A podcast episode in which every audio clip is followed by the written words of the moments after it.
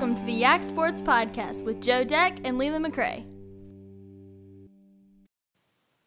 So, Leland, I know you've had a very busy end of your last week, but we'll talk about that later. Let's talk about and get to, I think, maybe the guest that you and I have looked forward to talking to the most, maybe in the history of the podcast.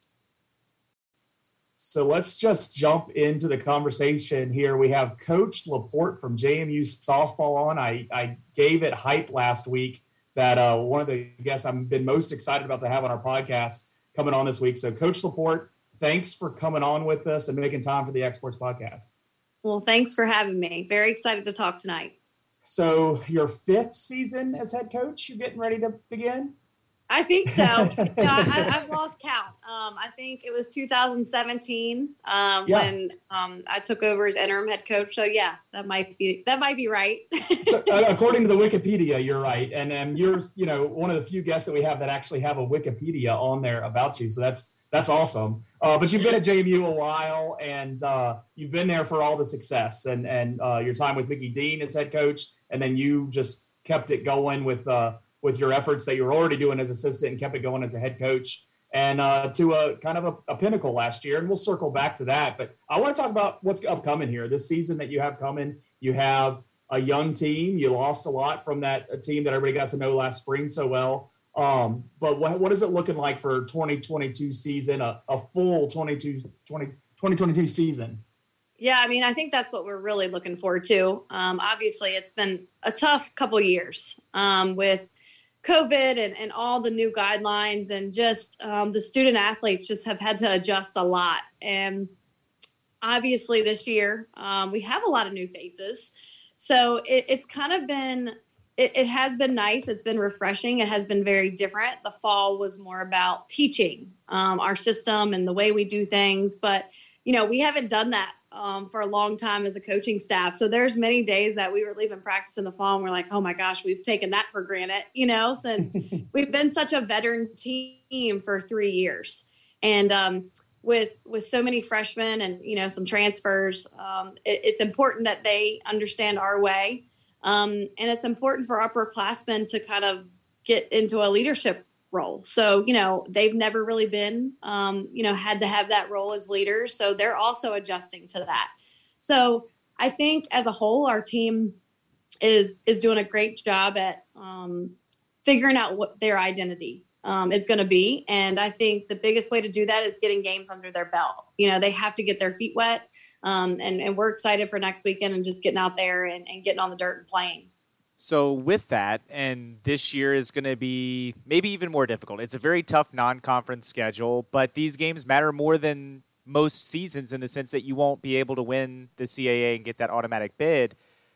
Do you think that adds pressure to the team, especially early on, or do you think it gives them more of a, hey, let's just go out there and see what we can do, and if it turns out great, then we're in a great position for the at-large, and if not, then, just continue to grow as a team? Yeah, I mean, honestly, this group has had pressure since day one. Yeah. So, the first day they stepped on campus, they felt the pressure. So I think they've done a good job at, we in the fall, we really didn't talk about last year that much in the World Series. Like, obviously, we had some situations where we had some celebrations in our ring ceremony, which, is very important. But when we're in a practice setting and things like that, we don't talk about last year. We don't talk the past. We try to figure out who we are, but deep down there's pressure. And like I said, I think just being able to just play is going to be very helpful. But yeah, I mean, it's going to be tough. And I think even the upperclassmen that are back, haven't played, a full season. If you think about it, our juniors have never even played 56 ball games because their freshman year, they, we got shut down due to COVID. And then last year we played 30 some games. So I think with the at-large, and I think we, we did the schedule before we even knew that we were not going to be able to participate in the tournament because we felt like it's important. We've always had this philosophy of playing a very hard non-conference schedule so that our team realizes what the postseason is going to be like, if we happen to make it. So it's something we, did from the get-go. And then when we found out that, we didn't have a chance to play in the tournament, it's a good enough schedule to possibly get an at-large. But I can tell you, it is not going to be easy. Yeah. Well, I would agree with that. And right off the bat. Yeah. I was going to say, Leland and I, we talked about it when that decision was made by the CAA, that we started looking at the JMU teams and going, all right, well, if there is one team that has a chance in an at-large, but it's probably softball. And it's probably in large part, fairly or not for the other programs, but with that success you guys had last year, it kind of puts that program on the map. And so in the same way that, Gonzaga for March Madness, for our listeners, a comparison, like a team that goes deep, makes a big run, and everyone's like, oh, cool, a Cinderella story. And now you guys, being not from a Power 5 conference, now you're not allowed to compete in that conference tournament, but people will recognize the name and be like, oh, I remember them. They were pretty good. Wow, look at their record. Yeah. It's a shame they couldn't be in the conference tournament. Maybe give them an at-large bid. So I would agree that it's going to be tough, but if there is a program at JMU that can get that at-large bid, I think you guys are probably the best candidate for it. Well, let's hope. But, I mean, I think the girls just, they can't think about it. They have to take it one game at a time, really one pitch at a time. And that's kind of what our message is going to be. We can't put the cart before the horse. We have to, it's one day at a time, one game at a time. And what happens, happens. So I want to ask, since you mentioned one pitch at a time, Odicci Alexander, obviously phenomenal pitcher, probably the best player in the program's history. If not, she's on the Mount Rushmore. So talk about who's coming into that role for JMU. It's no slouch. I saw her numbers in the offseason and was blown away by those. So give the fans what they're going to be seeing most nights or most days on the mound. Yeah, I think, if anybody followed us last year, they knew that we didn't have Odicci Alexander for pretty much the whole season. She had an injury that she got, I think, in our first tournament. And she didn't come back till middle of April. So Alyssa Humphrey and Alexis Bermudez had to put their big girl pants on and step up. And they did. Both of them carried us. Yes, it was only, 30-some games we played, but they only lost one game between them. And they did such a good job. Alyssa was a freshman, and Lex, has some years of experience under her, but, was behind C. The previous year. So she stepped up for us, and we're expecting the same thing this year from both of them. And the nice thing is they do work well off of each other. They're very different pitchers. So they complement each other well. And then we have two freshmen, we brought in that are also utility players that also hit and play another position that I think can help us a lot as well, get us some innings. Talk about some of these other players that, the vast majority of the public and even local people, really caught on late in the season when Odicci was there. So they all know she's gone. But some of those other players you mentioned, Kate Gordon, which I know she's gotten married and that's not her current name now. But Madison was there, and Lindsay Meeks, she really, got a lot of attention and she's moving on. So talk about, filling in some of those holes that you have to with who you got. I know you have a lot of freshmen that are going to see playing time. Yeah, we do. I think some familiar names is, coming back is our freshman catcher who did a phenomenal job, Lauren Burnett. Yep. We have Emily Phillips, Hallie Hall, that also got playing time. They won the DP spot, and they were going back and forth and really had some big time hits for us in the postseason. And then we have a junior that actually has redshirted her last 2 years. One was a COVID, then obviously she had an injury last year, Reed Butler, who just had such a phenomenal fall for us and really kind of just stepped up in all facets. So we're really excited about what she can do. She's probably going to be in center field. And then some of our freshmen that we brought in are really doing a good job. I think they knew, their whole recruiting process where they were going to be, and they were going to have to come in and be impact players right away. Morgan Maceras out of Pennsylvania, Isabel Fishman from California, Lexi Rogers from Pennsylvania as well. So we have some freshmen that had the understanding of, they weren't going to come in and have to sit and learn. Like, they needed to come in and be ready right away. And then we have some other freshmen that have really surprised us that, you know, we're still trying to make our lineup. To be completely honest, I still don't have it right now. But I'm just so glad that our freshmen came in and they wanted to work from the get-go. They wanted to learn. They wanted to do a lot extra. And, you know, that usually only happens for like the first 3 weeks. And then their bodies are like, uh-oh. But this group has worked so hard all fall. And then when they got back in the spring, it was that same vibe. So that's really important for, you know, our underclassmen to understand there's a lot more that goes into it than just 2 hours of practice each day. And they've bought in, you know, to what we try to do already. And, you know, we talked about, you know, you lost a lot and you're fitting together what you have to attack this season. But, I mean, you do have in the coaches poll I saw today, you were 17th in the preseason poll. So how do you handle in, you know, across the board now that not, you know, JMU, everybody knows who JMU is now. You're not going to sneak up on anybody. You know, when you get into these Power 5 games and ranked games, that's ranked on ranked now, you know, to start the season. It's not unranked versus ranked, and also on the recruiting trail, and we'll dive deeper into recruiting, but also in recruiting, you're not having to explain where Harrisonburg is to these you know, these players at these camps and stuff. Talk about, you know, now that the target has kind of shifted from in front of you to kind of on you. Yeah, it has. It's the first time I've ever been to the West Coast, California and Colorado this summer, where not one person asked me, you know, where's JMU or what is JMU? That's awesome. Yeah. That was pretty neat. And it, you know, I think it's definitely helped recruiting. You know, the people or the players that we have coming to camps and the teams that they, you know, come from, we've never really had. And we've gotten some big time recruits in the 23 class that we're super excited about. You know, and two of them, and they're both from Virginia. And I think that's really important as well. You know, all of our four All-Americans that have played for JMU and myself and the staff are all from the state of Virginia. Jalen Ford, Megan Good, Kate Gordon, and Odicci. So those are our four All-Americans, and they're all from Virginia. So it's important that we stay in state.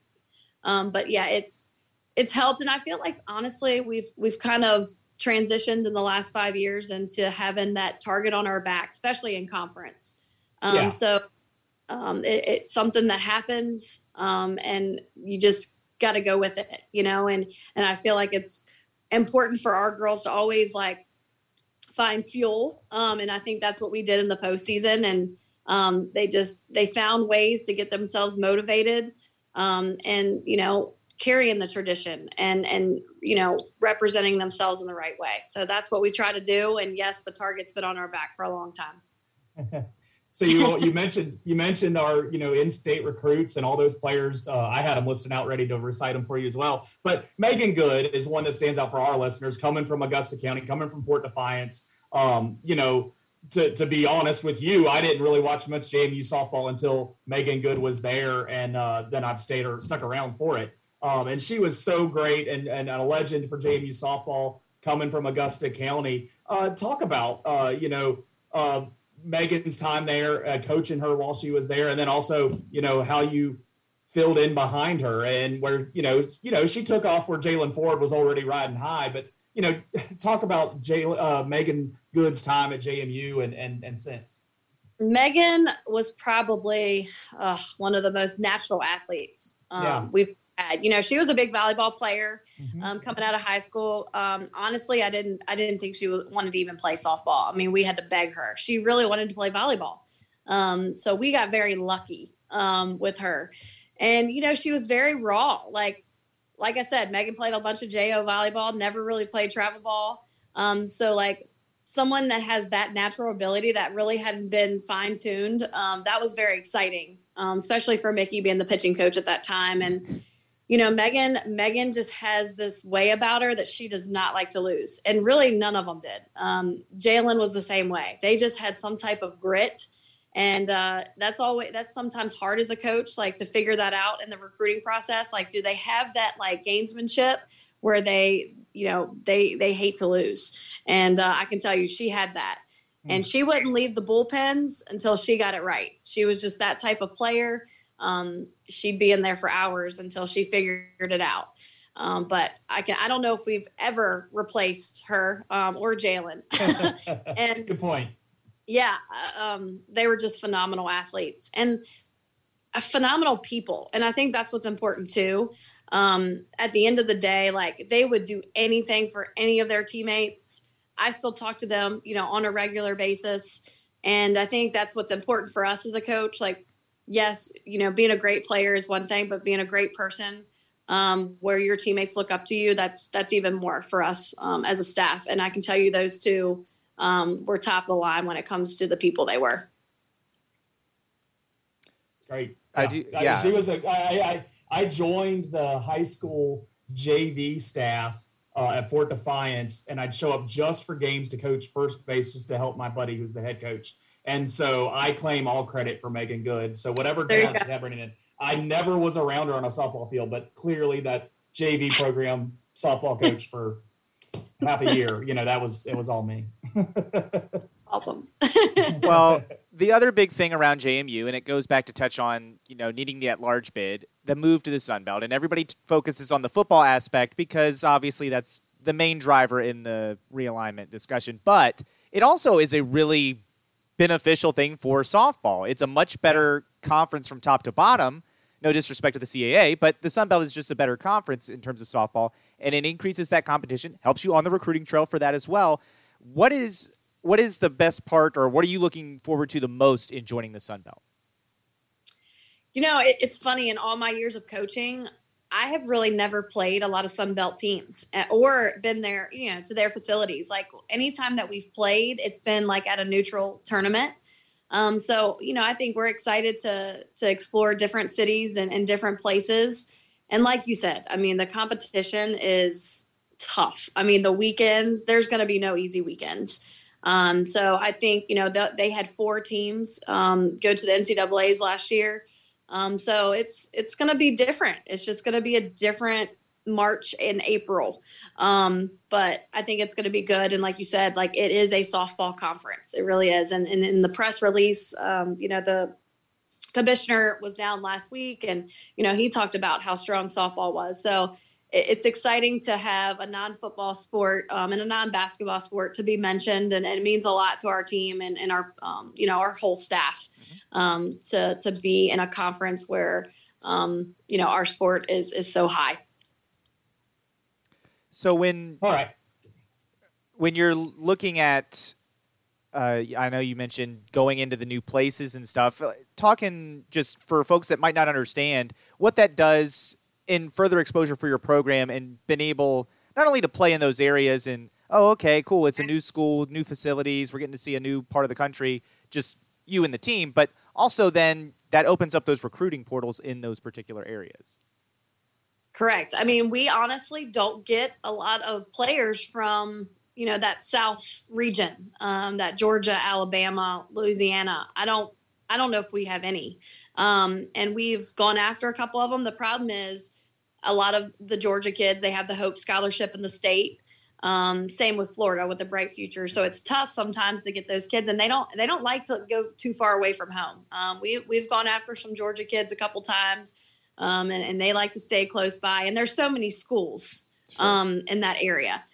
But yeah, I just think getting out to those schools and other people seeing us play.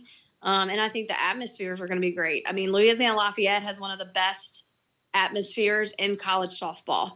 And we're excited to go down there. I mean, they're the big dog in the conference and have been for a while. I still don't know. You know, it's been talks that there's going to be 2 different divisions based on regional. So, you know, that would have us being with Marshall and App State and Coastal, Georgia State, Georgia Southern. But we still have not gotten a 2023 conference schedule at all. So I don't really know what it's going to look like, right? And how it'll work, and if there's going to be some crossovers. But yeah, I mean, it's just getting to different places where other people are going to see us play. I think is going to be good for the program. And hopefully, you just beat Louisiana when you get there, knock them off that pedestal. Yeah, I'm saying that as a fan. You don't have to prolong on the fire on that one. So as we came on, and I, you know, we talked this weekend at Little League Basketball, and as we came on, you were referencing your home life. You know, clue the listeners in, you're a local person living in Augusta County. How does this work-life balance happen as a D1 coach at a, you know, a top 25 program? My rock star of a husband, Josh, who went to Riverheads and had a successful career in the county, but honestly, if it wasn't for him and his family that are all close by, and I'm from the northern neck of Virginia, so that's only about, you know, 2.5-3 hours away. My family comes up a lot. I don't really know if there would be a balance. I would be gone a lot, and the kids would be growing up, you know, without me.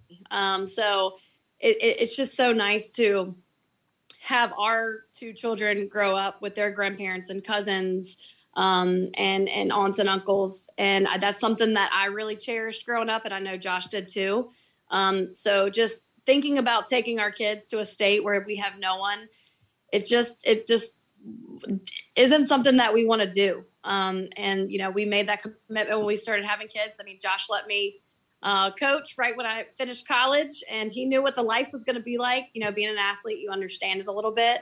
But it is not easy, and you have to have a lot of support, and it's really nice to have family support. But I love Augusta County. It's a lot like where I grew up. It's just no water. So like I grew up on the Chesapeake Bay and Potomac rivers. So, it's a little bit different of a lifestyle, but, with both of us going to Roanoke College, you know, that's where we met. It's just such a good place to, you know, coach at a high level and also have such a good, you know, being a such good place to raise a family. And, you know, going to Little League games and things like that, that's very important to me. So when you do get a moment in your personal time, when you can get away, and this is a question we ask all of our guests, when you can watch something on TV that's not, you know, recruiting videos or softball videos or something softball even, what are you watching? What are you binging? What entertains you when you're not, you know, deep in softball? What are you binge watching? I mean, you know my husband very well. I mean, college basketball and NBA basketball is on 24/7. And you know what? Like, sometimes he lets me watch my shows, but, you know, I give him – and he'll probably be like, you are lying. But I don't know. Sometimes I like reality TV, and it's terrible. But it's somewhere, you know, I can relate to the girls like The Bachelor and things like that, because they all love that. So that's, you know, that's on sometimes. I'm trying to think of a show. Josh and I really don't watch a show together. We watch a lot of sports. It's crazy. Yeah. That's just kind of what we like. And, you know, that's what we watch. I just appreciate, you know, like, oh, I'm sitting here and you're talking about Josh. Like, I mean, he was the man. You know, I played 3 different sports with him growing up, and he was always the best. I mean, he's always the best at soccer, best at basketball, played baseball with them too. He's always so good. I appreciate that, like, he is not in the driver's seat of the sports in your household. I really appreciate it. I'm glad at some point in his life that he gets to, you know, sit there and clap like I did for him on the bench. I'm glad he can sit there and come watch you and clap for you at JMU. That makes me happy. He does. He is like supporter, I will say. I think he was more excited sometimes when I, you know, after all the games in Oklahoma City. I mean, he would just scream on the phone. It was crazy. You know, during that time, I don't know if you know this, but, you know, my family was supposed to come out, and my 8-month-old got COVID. So that, you know, changed some plans, and Josh had to stay back with Holden, my son, and Harper. So that was tough on me. I was like a wreck. But my mom and dad and I had 6 friends fly out, and they were from college, some were from high school, but we all had played ball together. So that meant a lot to me. One, you probably know Jake Phillips. He coaches Stanford ball team. His wife and I are best friends. He's been on the podcast. You're joining that club with him. Oh, I did that. Okay. He came out for me. My sister was out there. So, yeah, it meant a lot. And it was a trip of a lifetime, something that, you know, I'll never forget. And one of the highlights of my life, besides having my kids and marrying Josh. So. Well, I want to say, Coach Laporte, as a former alum of JMU, I very much enjoyed watching that softball team get to the College World Series and be such a positive story for the university and get a lot of positive news for JMU out there and just really represent the university well. I thought you and the team were very positive, and I loved seeing that the team was the highest Google traction that the university's ever had was during that period where you guys were on your run, and watching those games and beating Oklahoma and Oklahoma State was really fun. Oh, yeah, really fun. I mean, honestly, I've never been a part of a team that was able to handle everything that was thrown at them. The interviews and the fans, I mean, that's something that we weren't used to. And they just they never let anything get to their head, and they had a lot of opportunities for their heads to get big, but they stayed very grounded. They stayed composed, and at no point in the postseason were they intimidated. In the past, there were times where they're like, oh my gosh, coach, we got to play UCLA. What?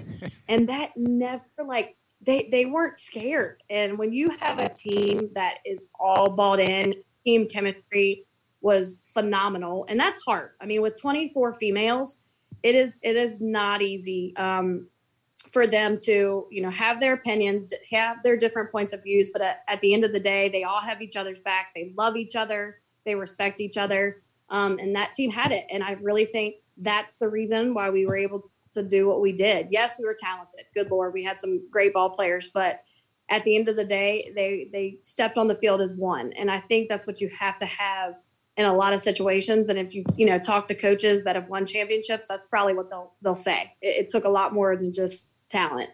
And that team had a lot thrown at them all at one time. But I think, being as veteran as they were and experienced, that definitely helped. And that's something we're constantly trying to, talk to this team about, just being able to handle everything, handle the adversity, because that's life, So I think the team's doing a good job. Now, when season starts, there's going to be things that come up, and we just got to get through it. Yeah. Well, I mean, you've been through so much. I mean, I had that note earlier, and I think you hit on most of it, but just all the adversity, it's not just COVID. It's not just not being able to play in a CAA tournament this year. It's just all of that together, all this adversity that, so many that are still on the team have been through that. Yeah, you're pulling from they've been through some stuff, so they know they can handle stuff. That's great that you've been able to lead. I mean, when in your high or college career did you learn how to coach through a pandemic? When were you told how to handle that when it came upon you? But you figured it out and done so well with it. Find the positive out of the negatives. That's all you can do. Cause there's always, and that's what we try to do. And when we got the announcement that we couldn't, be in the CAA tournament, of course I let them have a voice, let them be mad. But, after a day or two, it was like, we got to move on. No going back. We can't sit here and be mad forever. It's time to move on and figure it out. Last year we had to figure out, how to play a season of 32 ball games. And we didn't even have a shot in at large. We knew that going into the season that our RPI was not going to be high enough. So that's the mindset this team had. But I think right now we're in a good situation, and, this team needs to get their feet wet, and I'm excited to kind of see them play next week. Nervous. But like I tell them, nerves are good. That means you really, really care. Yep. So if you're not nervous, then I'm worried, because I feel like I'm for every single game, and I've been coaching for 15 years. So, but I think they're excited, and, it's hard to practice in January. It is. I mean, we've been outside 3 days for the last 3 weeks. So it's been tough. We're fortunate to have an indoor facility at Memorial that we do. But man, when you're practicing for 4 weeks straight and half the time you're inside, it's very easy to start going through the motions. And this team has not done that yet, knock on wood. But this week it is calling for good temperatures, so we will be out every single day. And awesome. They're excited about getting some scrimmaging in. Awesome. Well, great. Good luck as the season begins, and we'll be watching. And I know a lot more people will be watching this season, and not just waiting until Oklahoma to catch up on you. So it'll be fun, and good luck the whole way. Well, thank you so much for having me.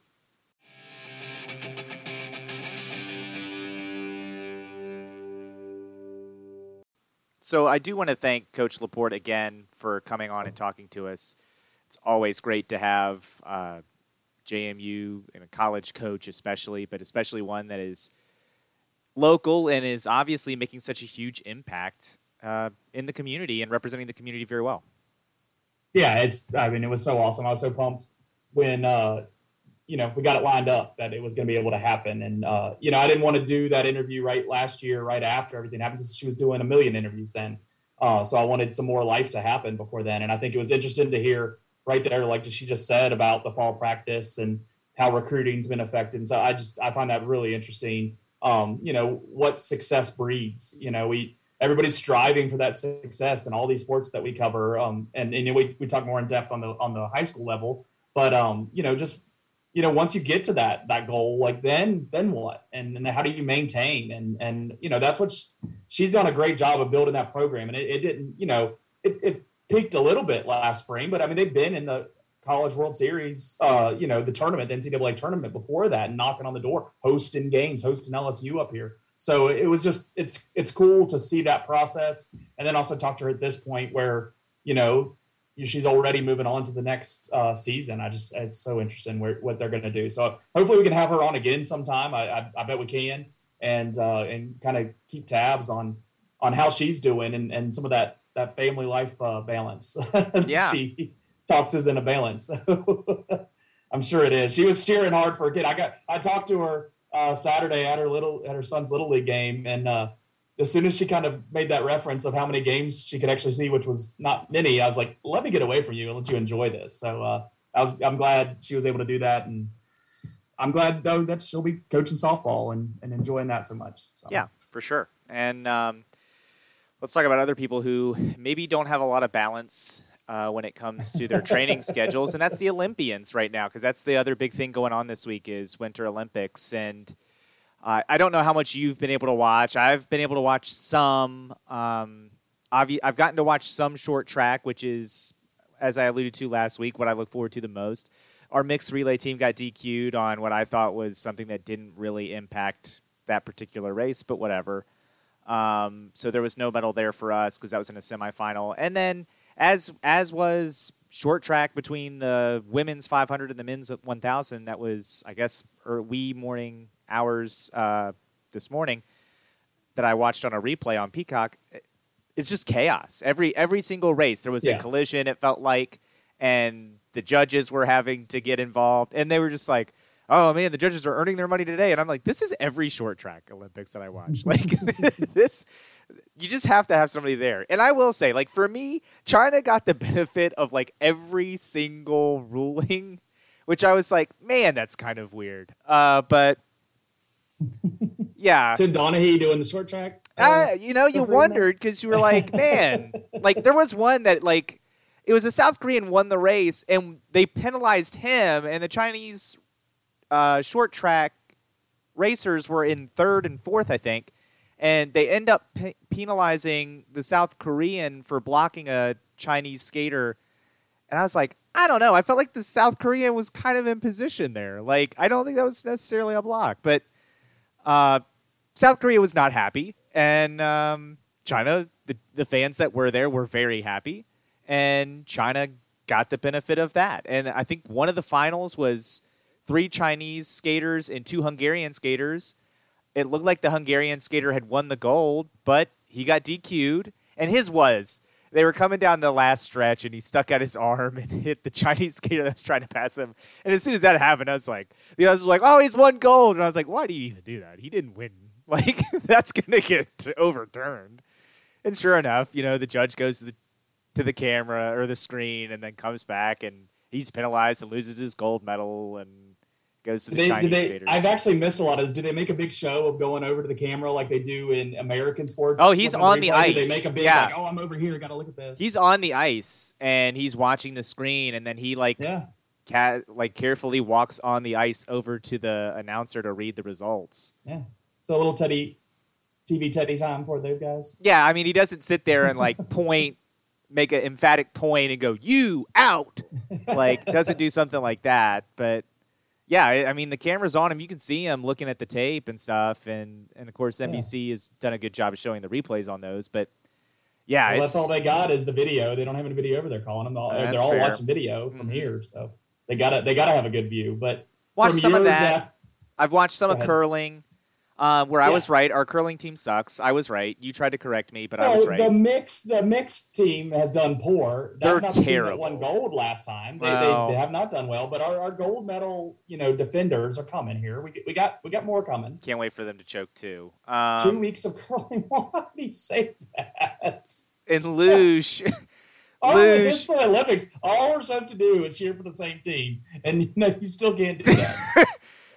Luge has been exciting to watch. Coach Fuente had something to do with his curling team. So I wouldn't be surprised if Cornelson was involved in the offensive strategy for the mixed team. But the luge is fun, even though that is a sport we are generally not good at, and we have no chance of medaling. I mean, you look at the medal stand there, it's like, oh, okay, it's Austrians, Germans, and maybe somebody else from one of those Eastern Scandinavian countries sneaks in, but. That's the cool part about the Winter Olympics is watching. And then I will say, I obviously, first and foremost, I'm rooting for the Americans. But if there is a country that just, I know, that's maybe their one chance at a medal, I will catch myself being like, oh, come on.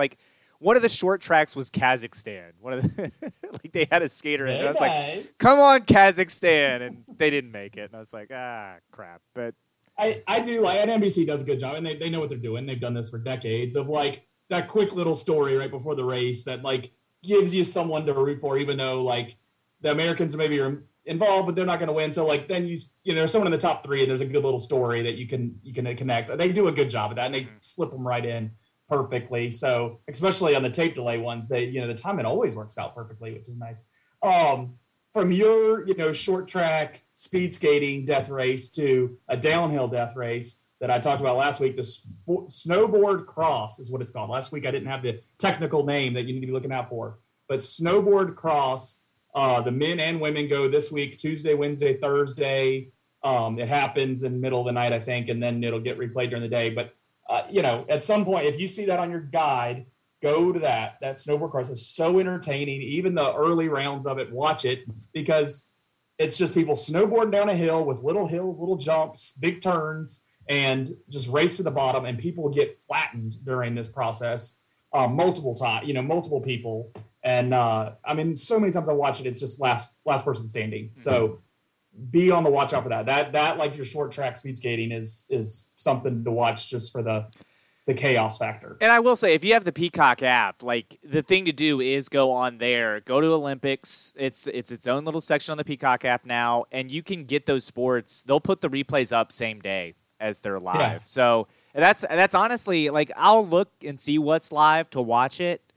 But if it's not an event that I'm really dying to see, I'll go to the on-demand and see if those sports that I really do have done their events yet. And I'll probably do that with snowboard cross. I'll probably be looking and going to watch the on-demand qualifying races and then the finals for that event.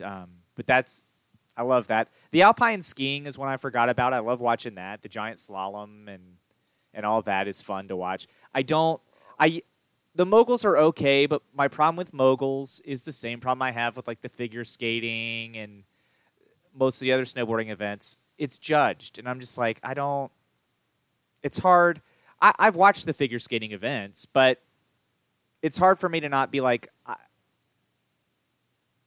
I don't like human judgment being in it. I like just knowing, okay, this time was the fastest or that score was the best in terms of it's just set and defined, not oh, well, we thought that was the best. Because I watched the Russian skaters fall in figure skating and somehow they ended up with a pretty high score.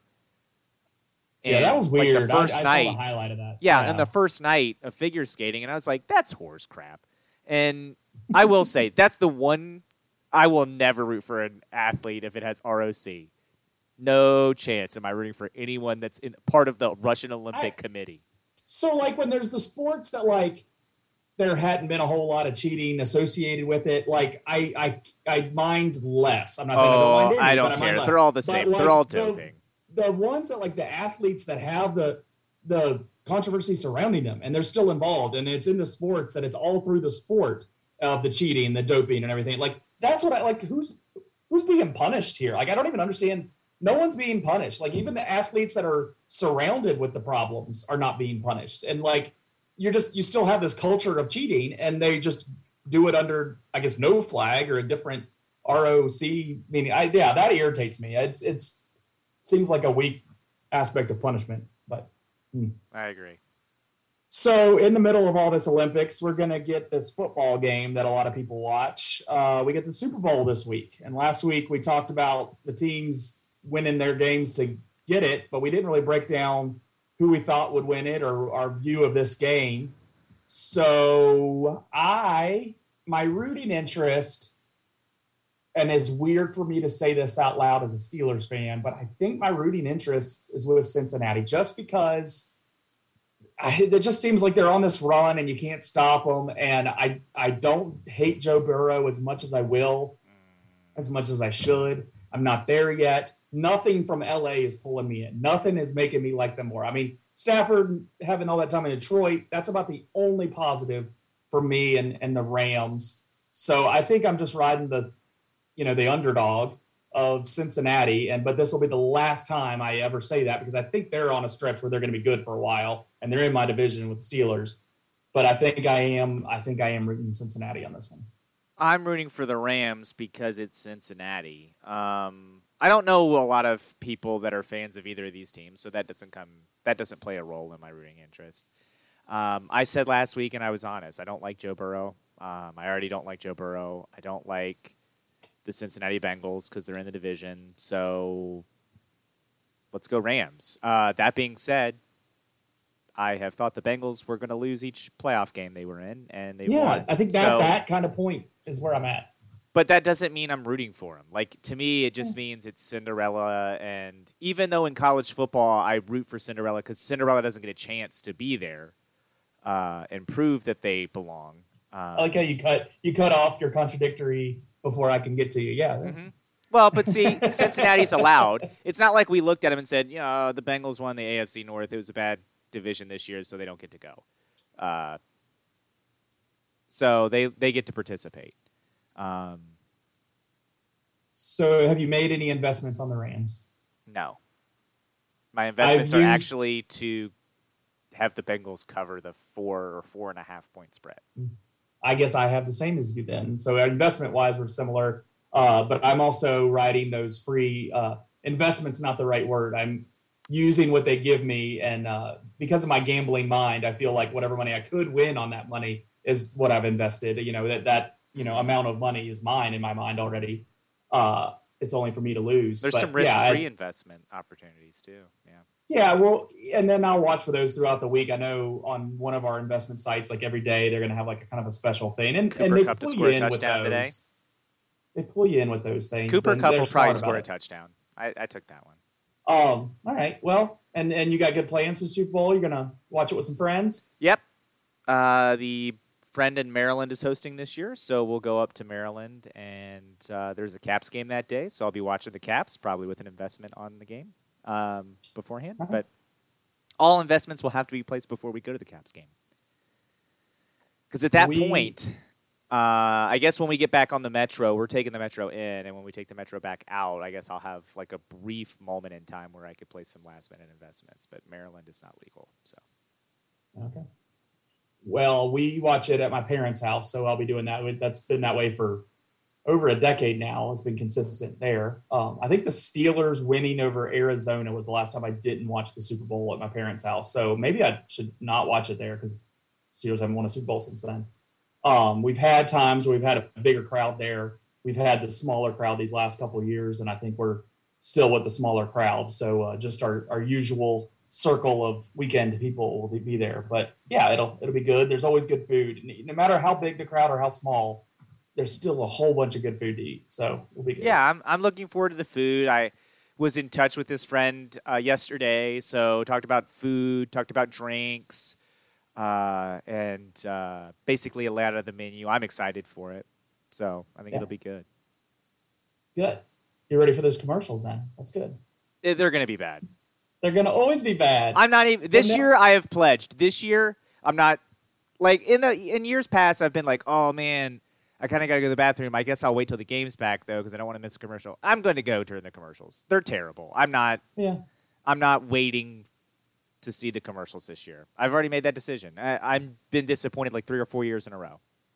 My favorite meme related to Super Bowl this week, and it's come out a bunch of different ways, but like all these kids are going to finally figure out who their parents really are during this halftime show. And my kids won't, because I already play whatever music I want to in front of my kids. Some of it edited, but you know, my kids have heard Snoop Dogg and Dr. Dre and the 2001 album.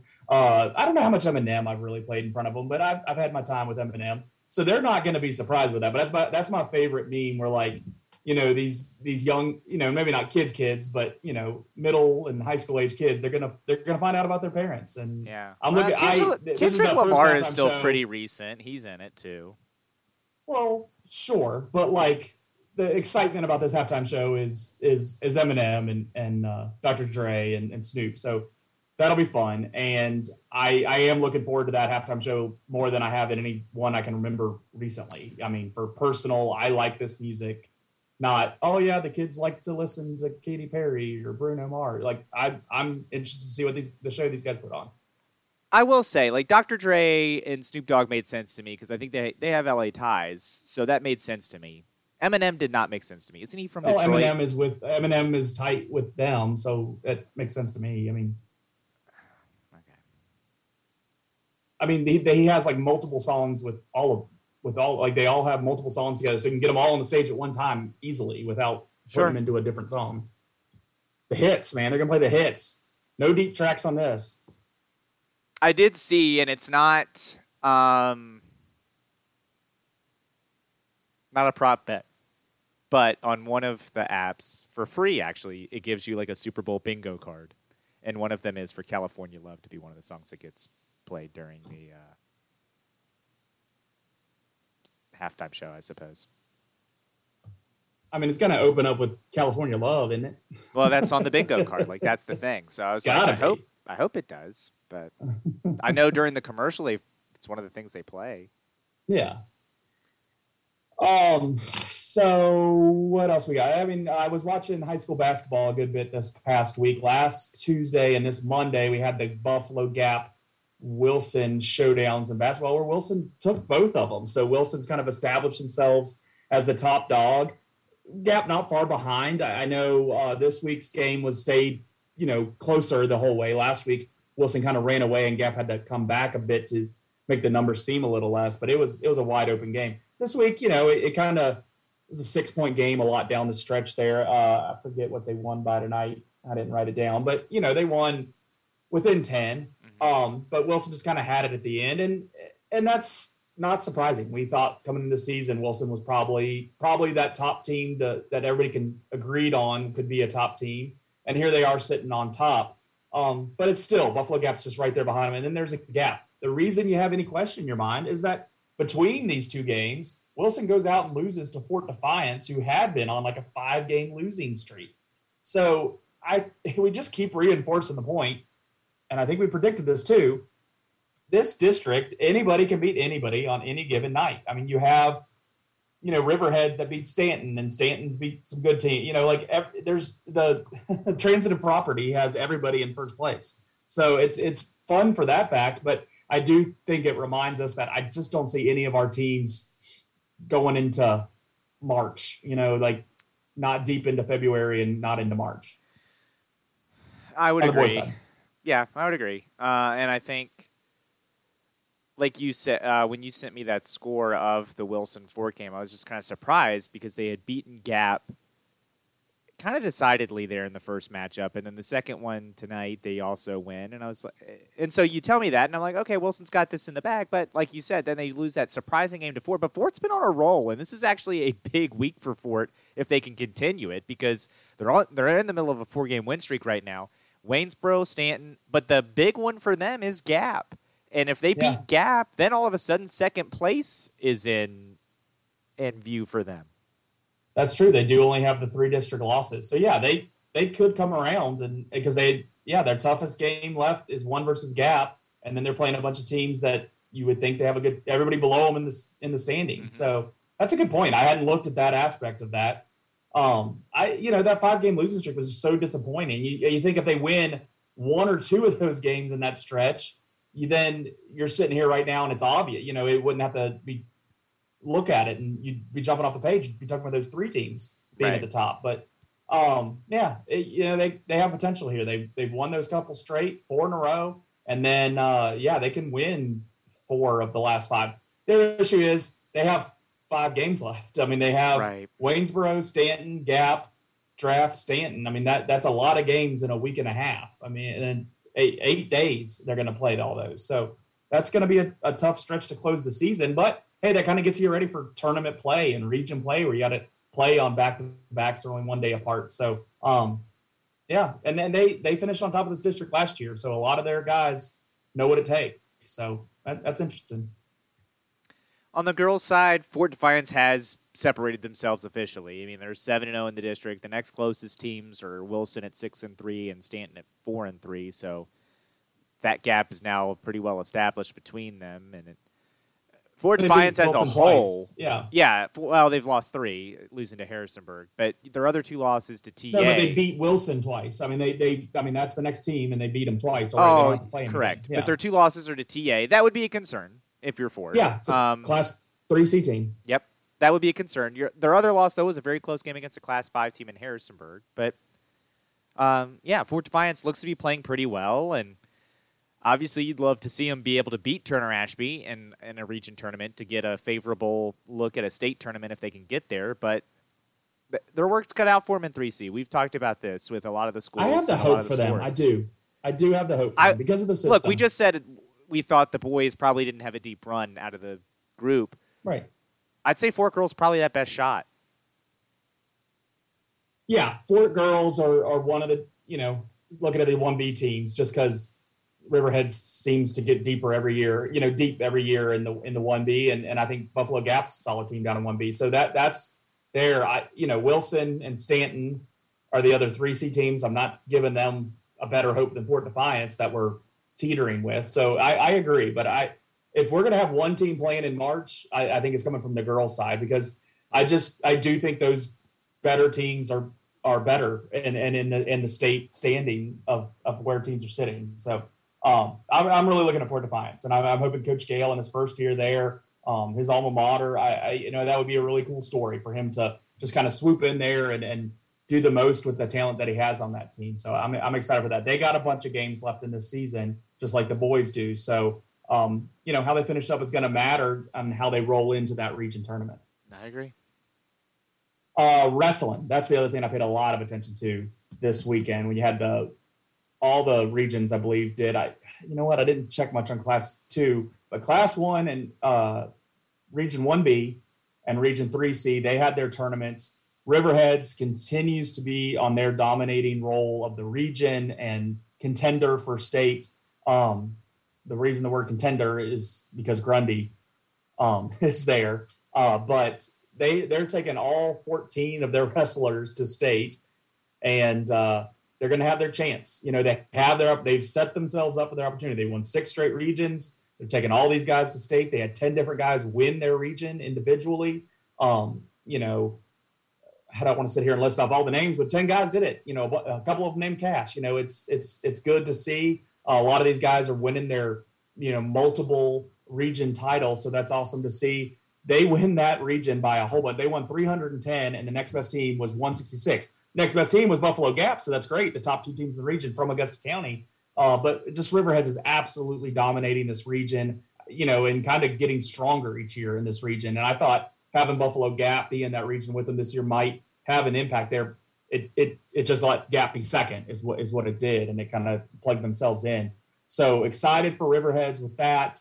Buffalo Gap is that – second team, they're going to be taking a good amount of guys to state. I didn't count how many this was, but a good number here of their guys. It looks close to 10 there. So they'll be well represented, and we're going to get a lot of guys from Gap and Riverheads, in the top 5, if not the top 3 in wrestling. Riverheads will probably come home with a couple state champions. Maybe Gap can get one in there. But the problem is Grundy. For both these teams, Grundy is that, they won like 26 state championships in wrestling. It's just an amazing number. So that's what's in the way for those teams. Yeah, and I think, you know, that's the impressive part when you're talking about just the sheer domination Riverheads has had in 1B. And it's not that this is a bad team, but their problem at that state level is going to be the usual suspects at that state tournament. And it's not saying Riverheads can't ever win. They've created themselves the opportunity here. Like, they have their shot. They've got a lot of wrestlers. They're going to have a lot of opportunity for points, but they got to beat them. And those schools down there, I mean, we talk about Riverheads being a school that dominates Class 1 in football. Grundy and those kind of schools dominate wrestling. It's like the most dominant program of any sport, of any classification, of anything. Like, I mean, that is just the pinnacle of high school sports domination. Yep. In Class 3C, Wilson co-champ with LCA, which I didn't see coming, but I did think Wilson had a chance to win it. I just didn't. The word co, I didn't expect. So good for Wilson there. They'll take some wrestlers to states. Again, I didn't count on all these guys, but they had 1, 2, 3 guys finish first, and then they have, you know, another 5 guys that are headed to state. So that's great for Wilson. Fort Defiance also had a nice show in there. They're going to have 6 headed to states.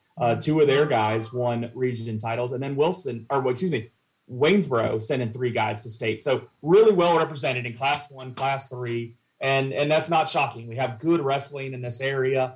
It's hard to find information before these region tournaments when it gets posted on that website. But it's exciting. And for all those that are into wrestling, you don't have to drive very far to see some good wrestling. So they will all wrestle in Salem like in 2 weeks, on Friday and Saturday that week, on the 18th and 19th. So we got another week before that happens. But excited for that. And that tournament's always, you know, one of those good couple days in VHSL is to go to one of those wrestling tournaments and just get all day action for 2 days. So excited to see the results coming out of there. As a homer, as Riverhead's homer, I'm excited about them having their opportunity to take their shot against the best. They're not going to do it shorthanded. They're going to have every chance in the world to do it. If they can't do it, at least they'll have had a full chance to do it. All right, so then let's move on to the NCAA basketball. Virginia Tech. Just when we leave them for dead. They come on finally on that streak we've been waiting for. They've won 4 straight, including Monday night. They've won back-to-back games against Pitt. They got a winnable Syracuse opponent ahead of them. But then next Monday on Valentine's Day, before we record again, they'll have played UVA. UVA beating Duke on Monday night.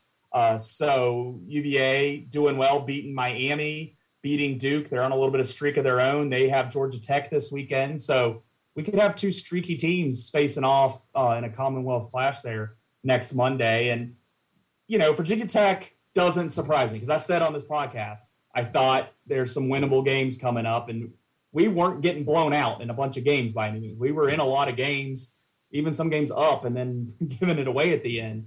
So I'm glad we've been able to put wins together. Again, my goal is just not to play on the first day of the ACC tournament. UVA doesn't surprise me either, because we said that even when they were losing was, hey, they're going to get it right sometime, and they have it pretty right, and beating Duke is a good indicator of that. Do I think they have a national championship team? No, I do not. I don't think they're going to win the ACC, but they're putting themselves back in the mix where, you know, maybe in a couple of weeks I might say different, and that's because they're well coached by Tony Bennett. Oh, you're in a couple of weeks you might be saying they could go deep in the tournament? I don't know if they're going to the tournament. I don't know if they're going to the tournament.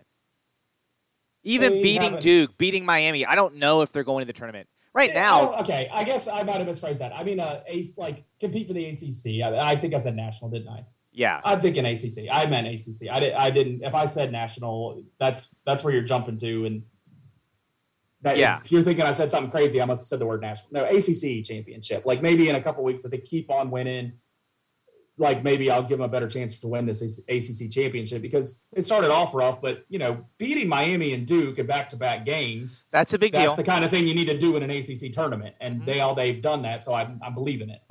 That's a big deal, and they are playing better, and Virginia Tech's playing better, and it sets up, you know, a loveless Valentine's Day for those two schools, and that's fine. But I'll say this. I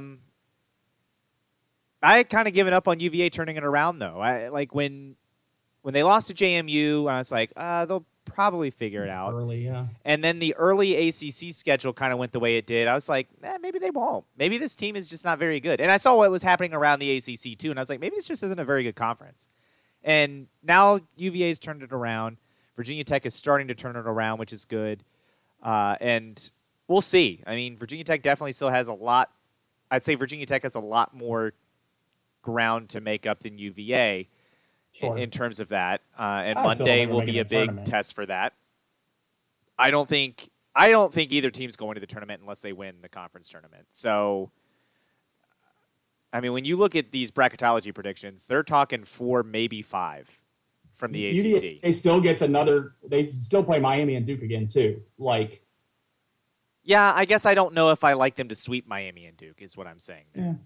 They've already won at Duke. Okay. UVA is closer to it and have stayed closer to that ability than we have. So I give them the better chance. I don't think that's saying anything. Okay. If they go on this run the rest of the regular season, that's... If they win out, yeah, I guess. But I don't think they're winning out. What's the longest win streak in the ACC this year?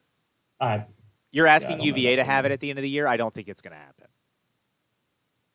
Hmm. ACC is not very good. That's my point. I don't think anyone in this conference is super dominant. And I think if you're that far into the middle of the pack, you're going to have to win the conference tournament to get into the tournament. Because you haven't been good. Yeah. Really, outside of VCU men, there is no men's team that I think is going to the tournament. And VCU's men have to do good in the A-10 tournament for that. Yeah. All right. The other basketball to talk about, your VCU women. They've had a good run here. We're having a lot of good little runs here from Virginia teams. Yes, that is the good news, is the Virginia teams are on a run. VCU's women are now won 3 straight. They won at their rival Richmond on Wednesday. Then they went up to Philadelphia, beat LaSalle, and both of those helped them climb up the A-10 standings. They beat George Washington on Sunday, so now they sit at 4th currently. Their big contest is going to be against the leaders of the A-10 right now in Dayton. That's a big game on Sunday on national TV at noon on ESPNU. So a huge, huge game for them. Hopefully they can find a way to win. And if they do, that's fantastic. It keeps that momentum train rolling for VCU. If not, the rest of their schedule, it just comes down to you need to win the majority of those games because you want to be 4th in the A-10 tournament going in there because that's where you get that first day bye and you don't have to play the whole slate and all the way through. So you'd like to have a day off to rest up and maybe scout your opponent. Awesome. I like home games better for VCU. I like the announcer better. Did you watch any of that NASCAR playing in a football stadium? No, I didn't watch the I-81 circle race or whatever. It's like a go-kart track that they built in there and put these big cars on. It just, I guess I saw some people on Twitter talking about how they liked it. I didn't. As not a huge NASCAR fan, but the guy that'll tune in, I'll tune in for Daytona. The speed wasn't there and it just looked like a jumbled mess in 4 corners. So it just, I don't know. It didn't keep my interest. I was on it. I know there was an exciting finish. I wasn't there for it. I was on it and I left. So I was going to say, the people who were like, oh, this is so cool is like nostalgia. Like it's just, or not nostalgia, but like the newness of it. They're like, oh, it's at the LA Coliseum, the history and all that. I'm like, okay, but it sucks. Like it's not that's exciting thing. That's the only thing that drew me in was to see how it looked. And then I was done. Yeah. And it's not good enough. Cars and that's when the movie Cars, it mirrors that stadium. It makes it look like it's that stadium. It's a lot longer track the way that animation goes, but it's that kind of stadium that they're in, and it's in California. Like that's the deal. And it's a small way more entertaining track. Yeah, it's a small track and way too small. Look, when I've been at races at Martinsville, yeah, I am enjoying it, but if I'm watching it on TV, I'm bored out of my mind because the cars aren't racing that fast. I've watched more at Martinsville and Bristol than I watched Bristol's different. So. Bristol, there is a lot of contact, and it's big enough banking to where the cars can kind of at least side by side. Maintain some good speed, yeah. Maintain speed because of the banking. Here, it's flat. I mean, that track was flat. At least that's how it came off. And it was not flat, but it was less banking than there, and they had to slow way down on the turns. Like you speed up as fast as you can, and then break down real fast and get back on the gas as you could. Like, not for me. Daytona, you're roaring all the way through. It's restrictor plates. It's a lot more fun to watch. I like Daytona and Talladega because it's fast and you're watching the drafting, and then that's because of the restrictor plates, and then you can come right back to it and you're good. Like, yeah, that's what I like. That's what I want from my NASCAR. A nap. All right. So you watched some NHL skills competition and Pro Bowl, or you have opinions on those things? I have opinions. I do not watch the Pro Bowl. The NHL skills competition is fun. They brought back something that I could do without in the future. They hadn't had it for the past few years, and I think they called it the Breakaway Challenge, which is their version of the slam dunk contest. I don't need it. It was dumb. The whole time. And if you were thinking, like, wow, the slam dunk contest has gotten kind of stale and kind of boring, like, okay, now imagine people trying to do it on ice skates. It's terrible. I think there was one during the whole competition that I was like, okay, that was cool. Like, what the guy was able to do with his stick, I was like, all right, that was cool. The first guy just put on an Ovechkin jersey and skated and shot it. And I was like, sweet. Ovechkin... Gordie Howe, or well, it was because Ovechkin tested positive for COVID, and so he couldn't be there. So he threw on an Ovechkin jersey to honor him, and then shot a puck in. And I was like, "All right, cool, dude." And I mean, like when he did it, I was like, zero. I mean, and of course, everyone like, "Oh, he's got an A." We're all giving him eights. It was so dumb. Even some of the celebrities, like John Hamm, was one of the celebrities.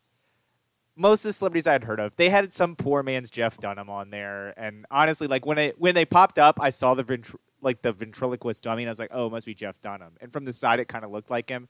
But then when they did the straight on shot, I was like, oh, that's not Jeff Dunham. I don't know who that is, but it's not Jeff Dunham. And they said his name multiple times, and I've already forgotten it. So obviously, he didn't do his act either. Thank goodness. I'm sure he's not any good at it. C-list celebrity. Oh, he's probably terrible, but. Anyway, it was just dumb. I didn't need it. And then, but the rest of them, like the accuracy challenge, which is they have the four corners of the goal. There's targets, and you're trying to hit all four and see who can do it the quickest. Well, Sebastian Aho of the Carolina Hurricanes, 4 for 4, did it super fast. I think it was just over 10 seconds that he managed to accomplish that in. Phenomenal. You have the fastest skater challenge, which is fun to watch. You have, let's see, what else did they do? Oh, the hardest shot is fun. That's always a good one. They did a save streak for the goalies. And the other one they did this year that was kind of cool, but I probably don't need it, was blackjack. So it was like the accuracy challenge. They had a bunch of cards, and the hockey players were trying to hit 21. And then when they did, it was like, keep hitting the highest card until we have one winner. But that was fine. But it just got me thinking, like, the NHL skills competition, and apparently the NFL still does their skills competition. I watched some of that. I got some comments. I didn't know that it was happening. ESPN did not spend any time promoting that. They wanted to boast about the Pro Bowl. Here's an idea. Don't have the Pro Bowl. Just have the skills competition. Have it be the QB skills. I'm fine with that. Have it be the QB skills, and then come up with some other stuff for the other positions. And then dodgeball's fine. But yeah, I watched the dodgeball this year, and like, it's not must-watch TV. None of this would be like, oh, I got to be home to watch the NFL skills competition. But like, once a year for that stuff to happen, and I'm more interested in that than the Pro Bowl. Absolutely. I watched 2 plays of the Pro Bowl because I dropped the remote. The skills, I wrapped up with one of the competitions, and I was like, oh, they're playing dodgeball next? I'll sit here for a minute. And they're, laughing at each other, making jokes. And honestly, I've watched some of the dodgeball that they show on, like, the Ocho at times and stuff, where, like, people train to play dodgeball. And, like, I never get into it because it's like it always just comes down to the same scenario. It's kind of what curling reminds me of. It just kind of comes down to the same scenarios over and over. That's why curling's good every 4 years.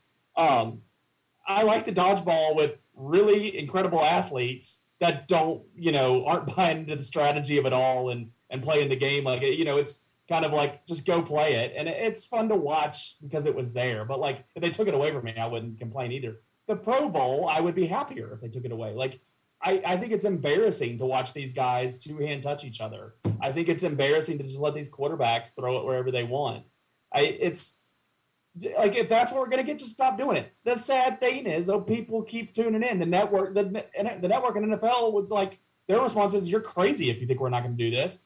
People watch it. I don't know why people are watching it. If anything, we've learned this last week, you can control a lot if you just choose what you want to watch or not. If you don't want it to exist, if you and other people make a lot of decisions not to watch or download and listen to something, it'll stop existing. So people, if you don't like what the Pro Bowl is giving you, stop watching it. Stop turning it over there. I'll do my part, make sure I don't get on there for two plays just in case that clips something. I would be happier if they didn't have that embarrassing thing of a Pro Bowl. I was going to say, I haven't watched the Pro Bowl honestly, I couldn't tell you the last time I did watch the Pro Bowl. I don't remember. It's been that long. I just have even not. As a kid, I didn't watch it. Even when like Sean Taylor was busting heads out there, I wasn't watching it then either. It's just not a cool product for me. And no. And you're right. Stop watching. Stop talking about it. If you stop watching and stop talking about something, and it doesn't drive traffic, and doesn't like get publicity, people will take whatever it is that you don't like off. And talk less Pro Bowl. Yeah, talk less, whatever you're. Than the Yak Sports Podcast. Yeah, and exactly. I was listening to somebody talk about something. He said the only thing worse than bad publicity is no publicity. So stop giving it publicity. Stop talking about it. Just don't frickin' watch it or listen to it or whatever. But I agree. And with the Pro Bowl and like MLB could do the same thing if they figure out the lockout, which maybe will never happen at the rate they're going. I didn't even want to talk about it this week, but it seems like it's so far. Like, we're going to be talking about the lockout in May, so why? They could do the same thing. And, you know, my buddies, I got them to watch the skills competition with me, and we watched that, and I was like, MLB could do, you know, like an outfield thing, like have a trash can at home plate and throw it in the trash can. Who gets the most balls out of five in the trash can? Ichiro come out of retirement for that thing. Yeah.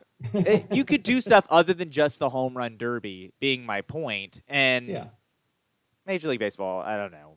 Somebody would be like, well, I mean, come on. That's not what we're about. That's about showmanship and fun. Baseball's about, you know, being a curmudgeon and hating happy.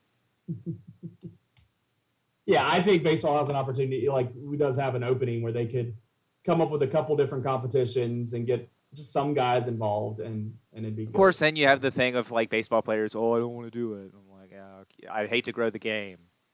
But brings me to what I know that you need to know other than baseball just trying to kill itself is I watched the new show on Netflix, Murderville, and it's like an improv comedy show with Will Arnett, and then he brings on a guest, and the guests don't have the script.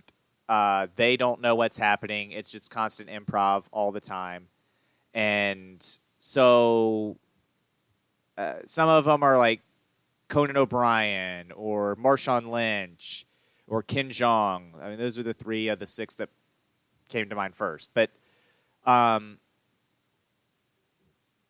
it's just okay. Like, I wanted to like the Ken Jeong episode, but Ken Jeong just couldn't keep it together. Like, he just kept laughing the entire time. And, like, the first few times I was like, oh, yeah, it was funny.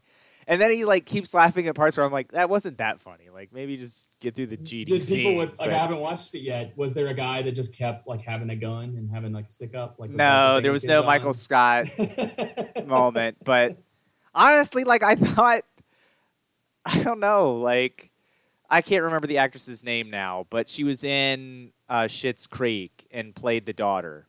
Yeah, that's Amanda Yeah, I've lost it. I know her name. She's in some stuff lately, so yeah. Her episode and the Conan episode and actually, believe it or not, the Marshawn Lynch episode. Those were the three that I think I enjoyed the most because I thought they were the best. Because Conan at one point, breaks and laughs, but it wasn't, excessive with those people. And Marshawn Lynch actually surprised me with how good it was. Because when I saw he was the second guest, I was like, uh-oh. But he was really good at it, did a really good job, keeping it together in the scene and improving and ad-libbing. Because that's – the guest people, all their lines are improv. They don't have a script. They are just going off whatever feels natural and trying to – make it work. And he was great at that. And I was like, all right, this is funny. He made me laugh a couple times because I was like, okay, that's funny. And, but I'd say the show's just okay. And they tried to wrap a story around it at the end. And it was just like, okay. Annie Murphy. Yes. I think I like Will Arnett in some stuff. There's a lot of things that exist that I like Will Arnett in. I do think when he is the man, when he is the thing and it's around, it's not as good. I think he needs to be that weird brother. I think he needs to be the side. He does a good job in BoJack. BoJack's great. He's the man in BoJack. So that would be the good thing to bring up in my face there. But I guess in live action things that he's doing. Sure. Because I think the Lego movies are actually, I think he works in those, Lego Batmans and stuff. People like him. I've noticed that when he had a sitcom TV show, I think was it on CBS, I didn't really think it worked. It's just, I don't know. That's kind of my feeling I've got with him. There's other actors that are the same way. I think we talked about these the other week. There's other people that if they're a part of the show, it's great. But if the whole thing's down, then it's a lot rougher. And I'm starting to think he's one of those. So I think that might play a fact into what this might be backing up my point there with him. Yeah, I'd say watch the first two. Conan O'Brien, Marshawn Lynch.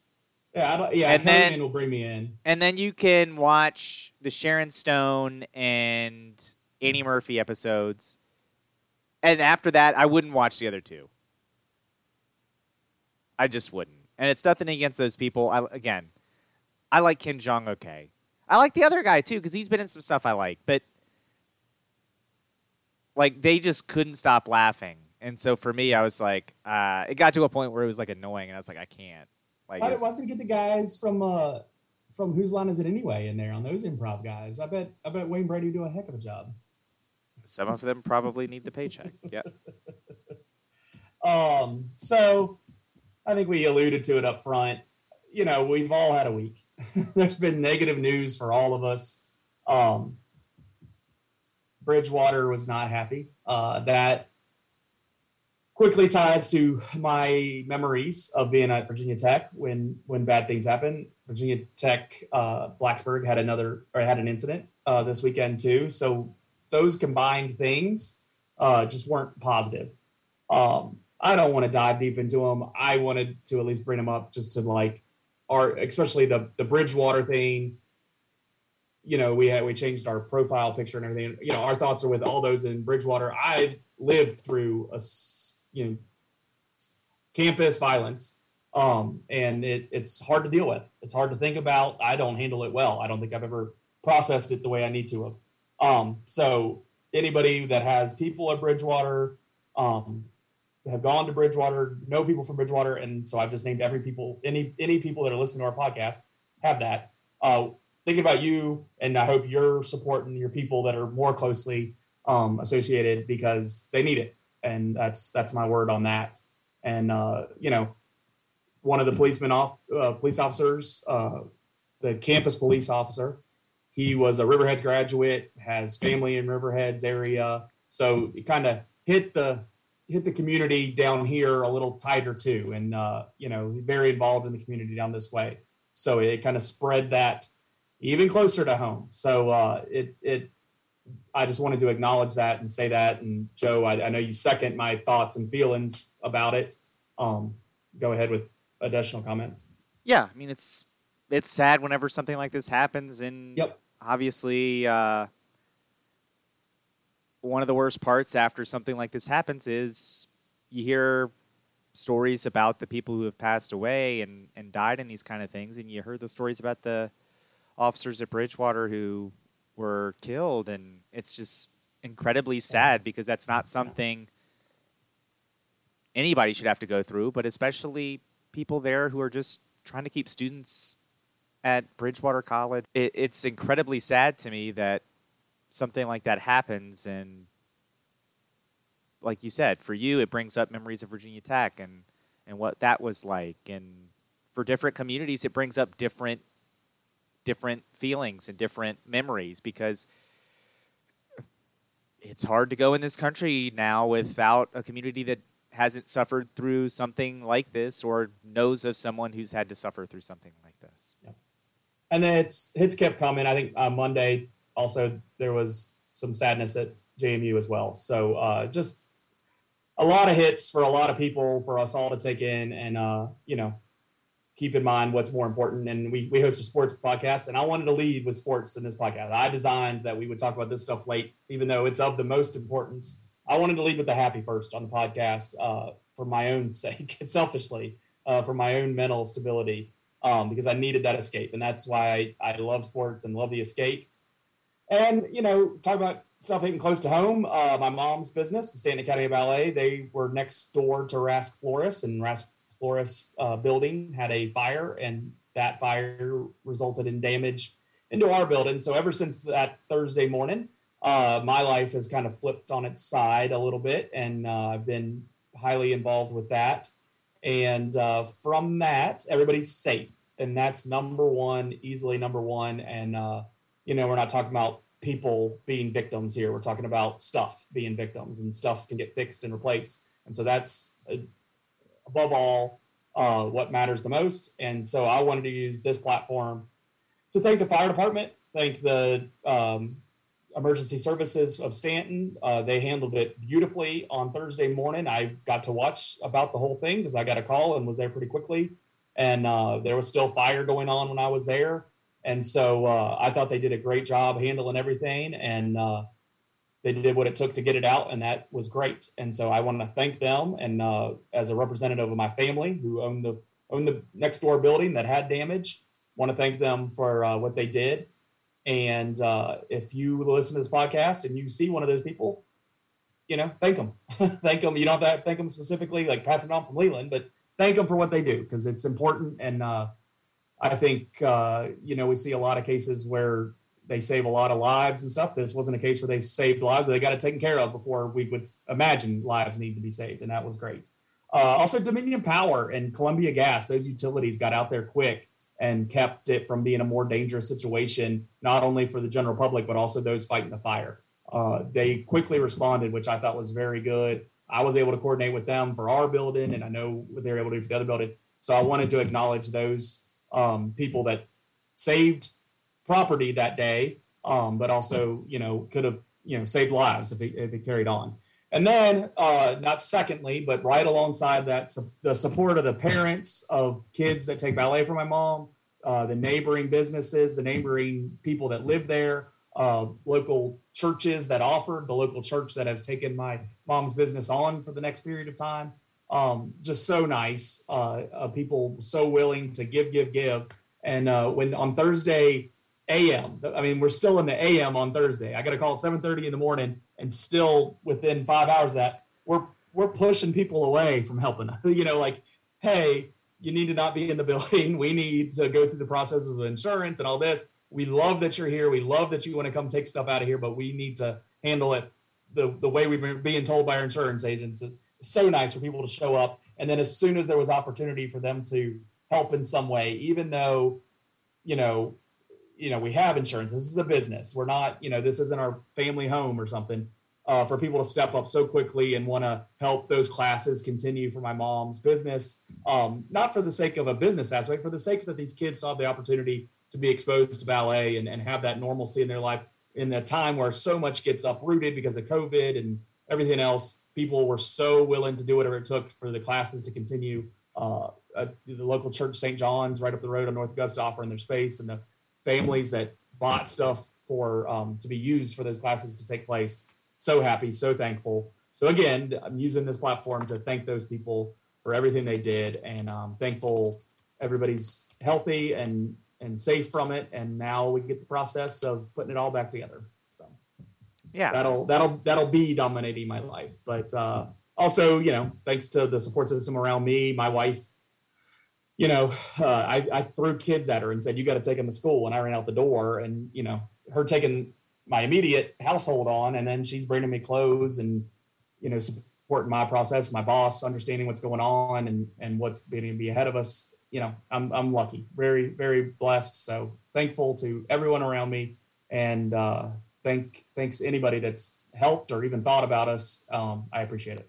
Yeah, it's obviously, you know, way of saying all that. Yeah, when you sent me, you know, the text and Twitter message about that, and the pictures that you were getting that morning, you know, obviously my first concern was for your mom's business, and I was glad to hear that the damage was not as bad as originally I thought when, you know, originally you had heard that building was on fire. And yeah. And I'm sorry for Rask. I mean, yeah, I was going to say, obviously, you know, you're that business. Yeah, yeah, that's terrible. And I hope that they're able to, you know, they've been great neighbors for, you know, we've been in that building 30 years, 32 years with my mom's business. They've been great neighbors the whole time. And I know they've been around much longer than that, so that's a staple of Staunton. That's and I hope that they're able to get back. They've gotten great help and get their get back on their feet before Valentine's Day and make that happen, because I'm sure that's the biggest day of the year for them. So, you know, you don't want to see them miss out on that opportunity. Yeah, and you want to see them stay in business. You don't want to see a business go down because of this. And obviously, and you know, there's strength in that. Even they said, yeah, we're still doing Valentine's Day at this alternate location. And that kind of, I think it helped their neighbor there, you know, say, you know, yeah, we're all going to be okay. Like if that building had worse damage than we had, they're still going to get going. We can do it too. And so right, it's a motivating factor and a community strength thing. And, you know, talking about the community, I think that's the good part. You know, you were talking about the number of people you had to turn away, which is a good thing. And it shows the nicely turn away. It shows the enough. A couple of days later, when someone brought a whole like pig, smoke cooked pig and beans, we didn't turn them away. We let them on in. So. But it's nice that the community is there, and that's the great part about small towns, and is just the loving care and community that can be there sometimes. So you like to see that. And obviously we're hoping Rask Flores gets back on their feet as soon as possible. And obviously for your mom's ballet academy as well. Yep. Watch their Facebook pages, both businesses, for any updates. If you're wanting to help, or this is, you know, letting you know about what's happened, and you want to help, information will be there. And, you know, both businesses will need help down the line. I think that's probably one of the more important things to remind people, like, kind of got stabilized here immediately, but there's going to be help upcoming. And so think about it come June, when there might be more help for both businesses when things have changed. So keep that in mind. But I want to thank everybody for listening this week. We were excited about this episode. We're excited about next week, episode 2. So make sure you're following us and subscribe to us on Podbean, Spotify, Apple, and Google, and following us on Twitter and Facebook at Yak Sports Pod. Always feel free to interact with us, and we look forward to bringing you another show next week, and we'll talk to you then. You've been listening to Yak Sports, your Augusta County sports podcast.